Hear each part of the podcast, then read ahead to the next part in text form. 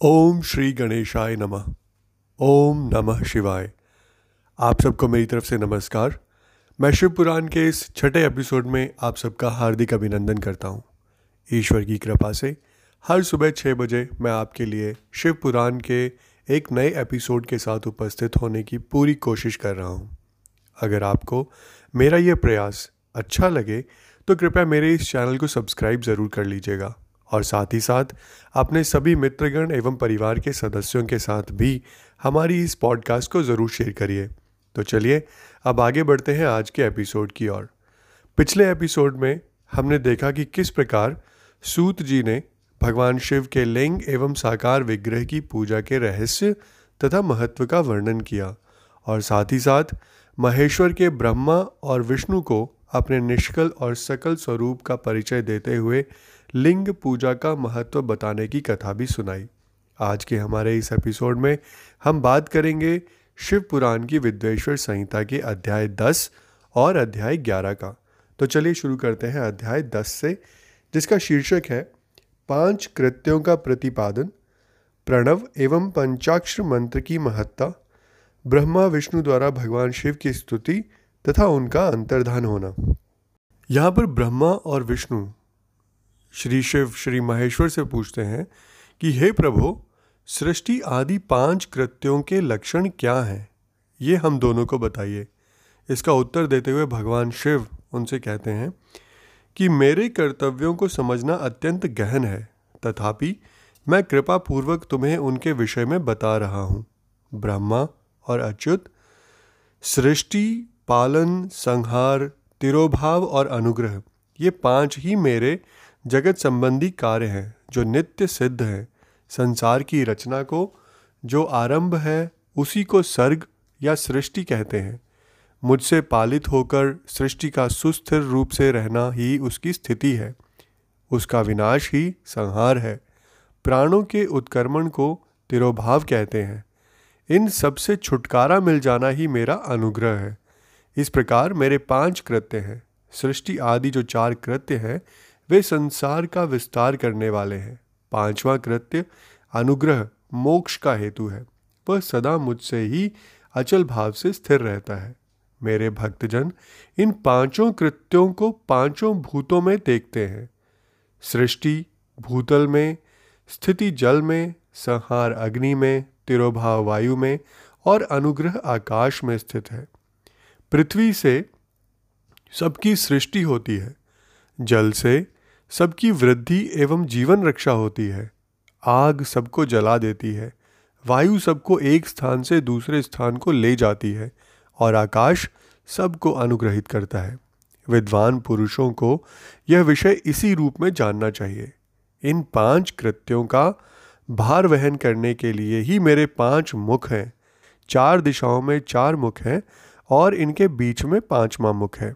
पुत्रों, तुम दोनों ने तपस्या करके प्रसन्न हुए मुझ परमेश्वर से सृष्टि और स्थिति नामक दो कृत्य प्राप्त किए हैं।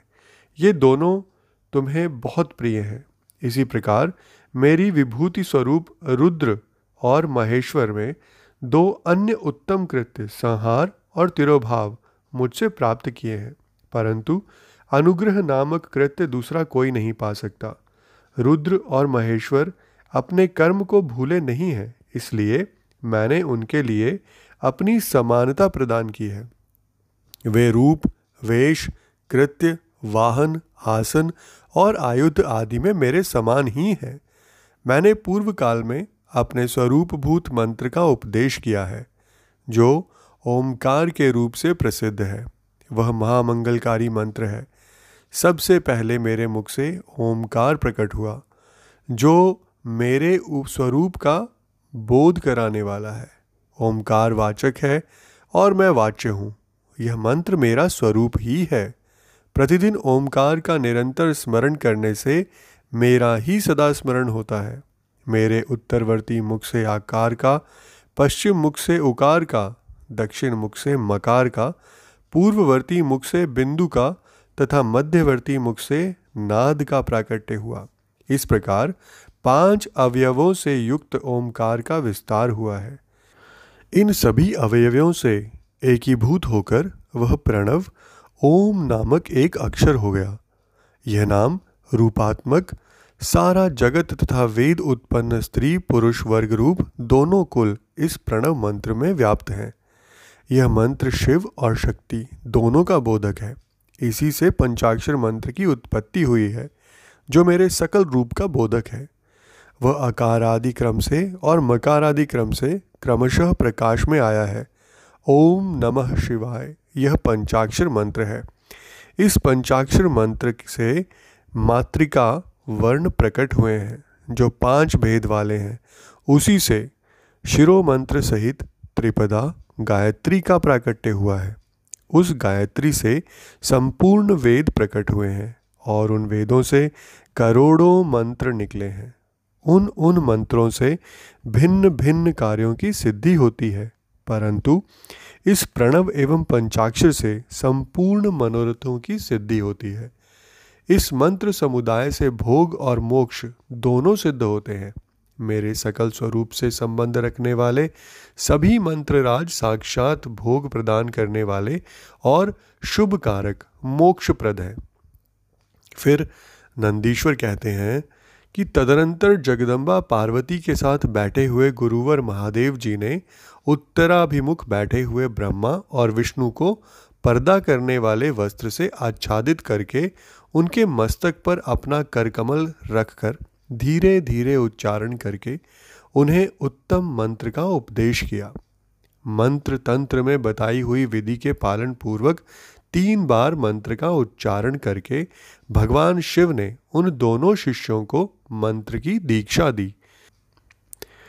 फिर उन दोनों शिष्यों ने गुरु दक्षिणा के रूप में अपने आप को ही समर्पित कर दिया और दोनों हाथ जोड़कर उनके समीप खड़े हो उन देवेश्वर जगत गुरु का स्तवन किया। फिर ब्रह्मा और विष्णु बोले, हे प्रभो, आप निष्कल रूप हैं, आपको नमस्कार है। आप निष्कल तेज से प्रकाशित होते हैं। आपको नमस्कार है। आप सबके स्वामी हैं। आपको नमस्कार है। आप सर्वात्मा को नमस्कार है। अथवा सकल स्वरूप आप महेश्वर को नमस्कार है। आप प्रणव के वाच्यार्थ हैं। आपको नमस्कार है। आप प्रणव लिंग वाले हैं। आपको नमस्कार है। सृष्टि, पालन, संहार, तिरोभाव और अनुग्रह करने वाले आपको नमस्कार है। आपके पाँच मुख हैं। आप परमेश्वर को नमस्कार है। पंच ब्रह्म स्वरूप पाँच कृत्य वाले आपको नमस्कार है। आप सबके आत्मा हैं, ब्रह्म है, आपको गुण और शक्तियाँ अनंत हैं, आपको नमस्कार है। आपके सकल और निष्कल दो रूप हैं। आप सदगुरु एवं शंभु हैं, आपको नमस्कार है। इन पद्यों द्वारा अपने गुरु महेश्वर की स्तुति करके ब्रह्मा और विष्णु ने उनके चरणों में प्रणाम किया। फिर महेश्वर बोले, आर्द्रा नक्षत्र से युक्त चतुर्दशी को प्रणव का जप किया जाए तो वह अक्षय फल देने वाला होता है। सूर्य की संक्रांति से युक्त महा आर्द्रा नक्षत्र में एक बार किया हुआ प्रणव जप कोटि गुणे जप का फल देता है। मृगशिरा नक्षत्र का अंतिम भाग तथा पुनर्वसु का आदि भाग पूजा, होम और तर्पण आदि के लिए सदा आर्द्रा के समान ही होता है। यह जानना चाहिए, मेरा या मेरे लिंग का दर्शन प्रभात काल में ही प्रातः और संगव, जिसे हम मध्याह्न के पूर्व का समय मानते हैं, उसी काल में करना चाहिए। मेरे दर्शन पूजन के लिए चतुर्दशी तिथि निषिध्यापिनी अथवा प्रदोष व्यापिनी लेनी चाहिए। क्योंकि परवर्तिनी तिथि से संयुक्त चतुर्दशी की ही प्रशंसा की जाती है। पूजा करने वालों के लिए मेरी मूर्ति तथा लिंग दोनों समान है, फिर भी मूर्ति की अपेक्षा लिंग का स्थान ऊँचा है। इसलिए मुमुक्षु पुरुषों को चाहिए कि वे वेर अर्थात मूर्ति से भी श्रेष्ठ समझकर लिंग का ही पूजन करें। लिंग का ओमकार मंत्र से और वेर का, यानी कि मूर्ति का, पंचाक्षर मंत्र से पूजन करना चाहिए। शिवलिंग की स्वयं ही स्थापना करके अथवा दूसरों से भी स्थापना करवाकर उत्तम द्रव्यमय उपचारों से पूजा करनी चाहिए। इससे मेरा पद सुलभ हो जाता है। इस प्रकार उन दोनों शिष्यों को उपदेश देकर भगवान शिव वहीं अंतर्धान हो गए। इस प्रकार यहाँ अध्याय दस का समापन होता है। और अब हम आगे बढ़ते हैं अध्याय ग्यारह की तरफ़, जिसका शीर्षक है, शिवलिंग की स्थापना, उसके लक्षण और पूजा की विधि, वर्णन तथा शिव पद की प्राप्ति कराने वाले सत्कर्मों का विवेचन। यहाँ ऋषियों ने पूछा कि, हे सूत जी, शिवलिंग की स्थापना कैसे करनी चाहिए? उसका लक्षण क्या है? तथा उसकी पूजा कैसे करनी चाहिए? किस देश काल में करनी चाहिए और किस द्रव्य के द्वारा उसका निर्माण होना चाहिए? इस प्रश्न के उत्तर में सूत जी बताते हैं कि, हे महर्षियों, मैं तुम लोगों के लिए इस विषय का वर्णन करता हूँ। ध्यान देकर सुनो और समझो। अनुकूल एवं शुभ समय में किसी पवित्र तीर्थ में नदी आदि के तट पर अपनी रुचि के अनुसार ऐसी जगह शिवलिंग की स्थापना करनी चाहिए जहाँ नित्य पूजन हो सके। पार्थिव द्रव्य से, जलमय द्रव्य से अथवा तेजस पदार्थों से अपनी रुचि के अनुसार कल्पोक्त लक्षणों से युक्त शिवलिंग का निर्माण करके उसकी पूजा करने से उपासक को उस पूजन का पूरा पूरा फल प्राप्त होता है। संपूर्ण शुभ लक्षणों से युक्त शिवलिंग की यदि पूजा की जाए तो वह तत्काल पूजा का फल देने वाला होता है। यदि चल प्रतिष्ठा करनी हो तो इसके लिए छोटा सा शिवलिंग अथवा विग्रह श्रेष्ठ माना जाता है। और यदि अचल प्रतिष्ठा करनी हो तो स्थूल शिवलिंग अथवा विग्रह अच्छा माना गया है। उत्तम लक्षणों से युक्त शिवलिंग की पीठ सहित स्थापना करनी चाहिए। शिवलिंग का पीठ मंडलाकार यानी कि गोल, चौकोर, त्रिकोण अथवा खाट के पाए की भांति ऊपर नीचे मोटा और बीच में पतला होना चाहिए। ऐसा लिंग पीठ महान फल देने वाला होता है। पहले मिट्टी से प्रस्तर आदि से अथवा लोहे आदि से शिवलिंग का निर्माण करना चाहिए। जिस द्रव्य से शिवलिंग का निर्माण हो उसी से उसका पीठ भी बनाना चाहिए। यही स्थावर शिवलिंग की विशेष बात है। चर शिवलिंग में भी लिंग और पीठ का एक ही उत, एक ही उपादान होना चाहिए। किंतु बाण लिंग के लिए यह नियम नहीं है। लिंग की लंबाई निर्माणकर्ता या स्थापना करने वाले यजमान के बारह अंगुली के बराबर होनी चाहिए। ऐसे ही शिवलिंग को उत्तम कहा गया है।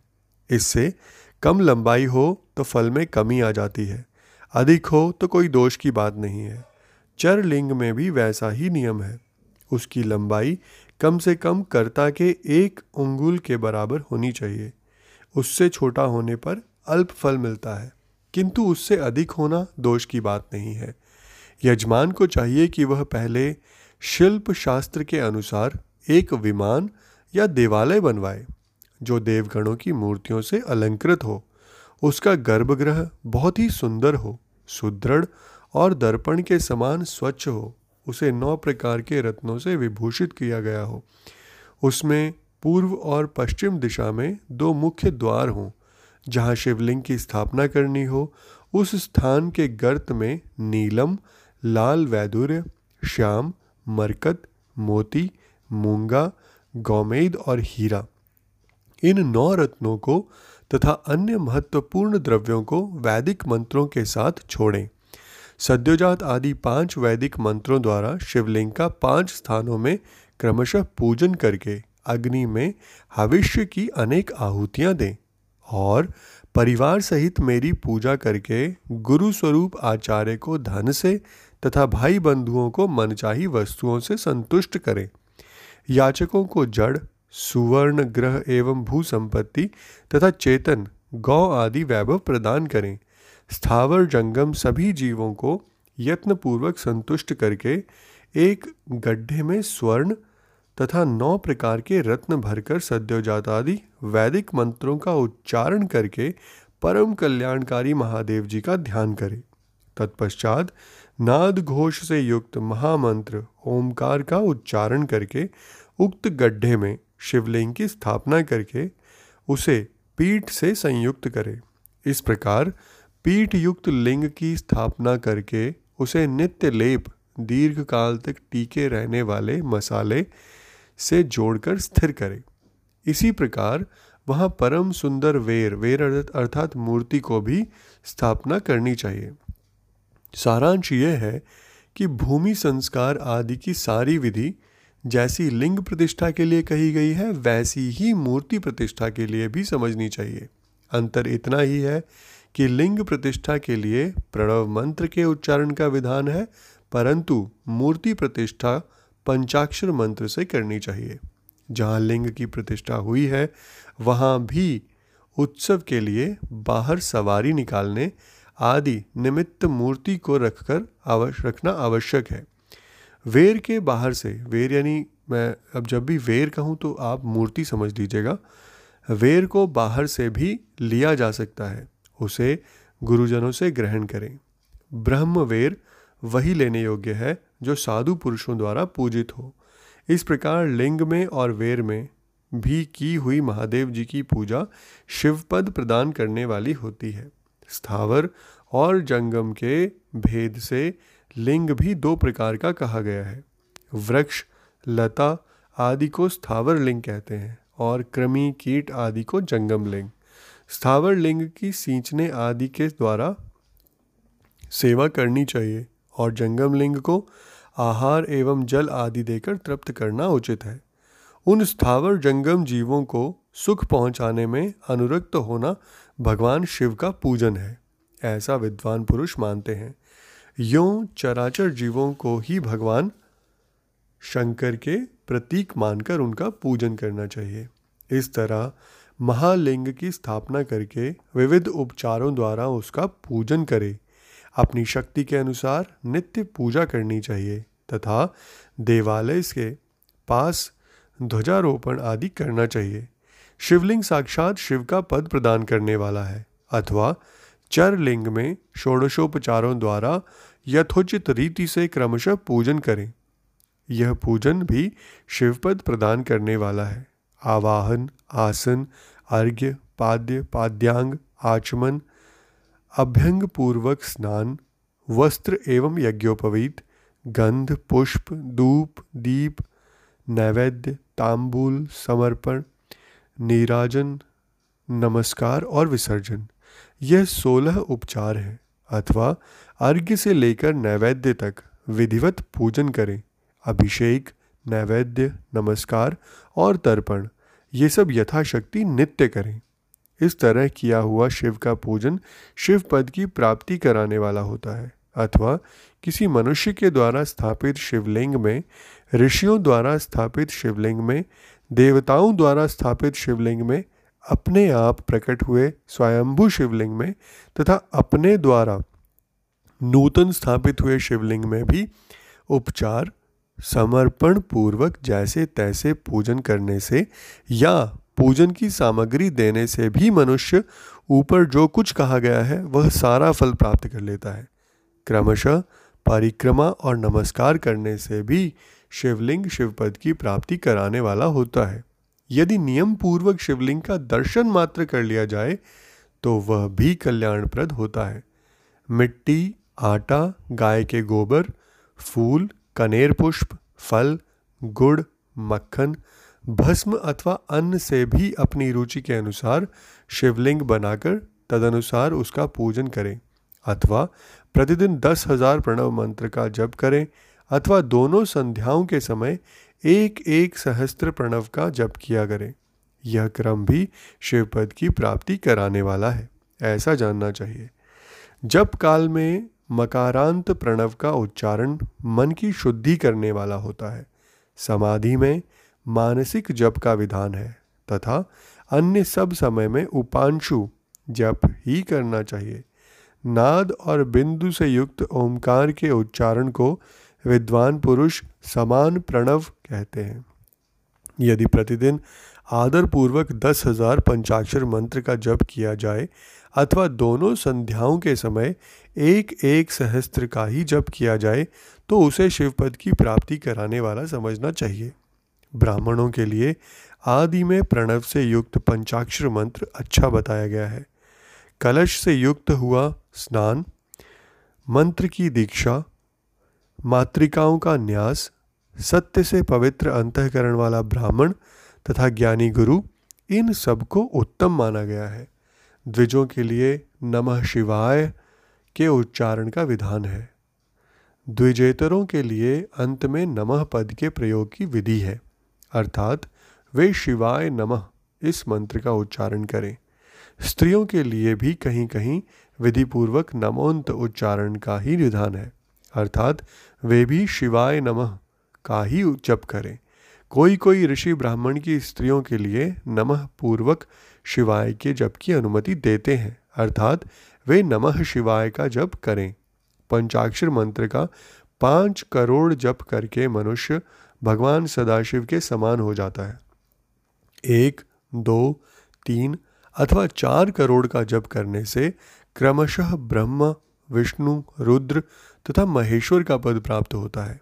अथवा मंत्र में जितने अक्षर हैं, उनका पृथक पृथक एक एक लाख जप करे अथवा समस्त अक्षरों का एक साथ ही जितने अक्षर हों, उतने लाख जप करे इस तरह के जप को शिव पद की प्राप्ति कराने वाला समझना चाहिए।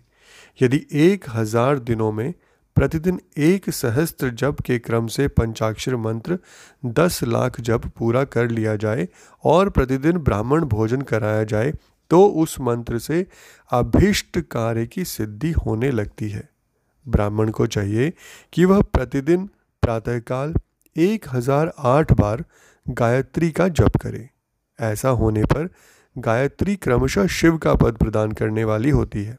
वेद मंत्रों और वैदिक सूक्तों का भी नियम पूर्वक जप करना चाहिए।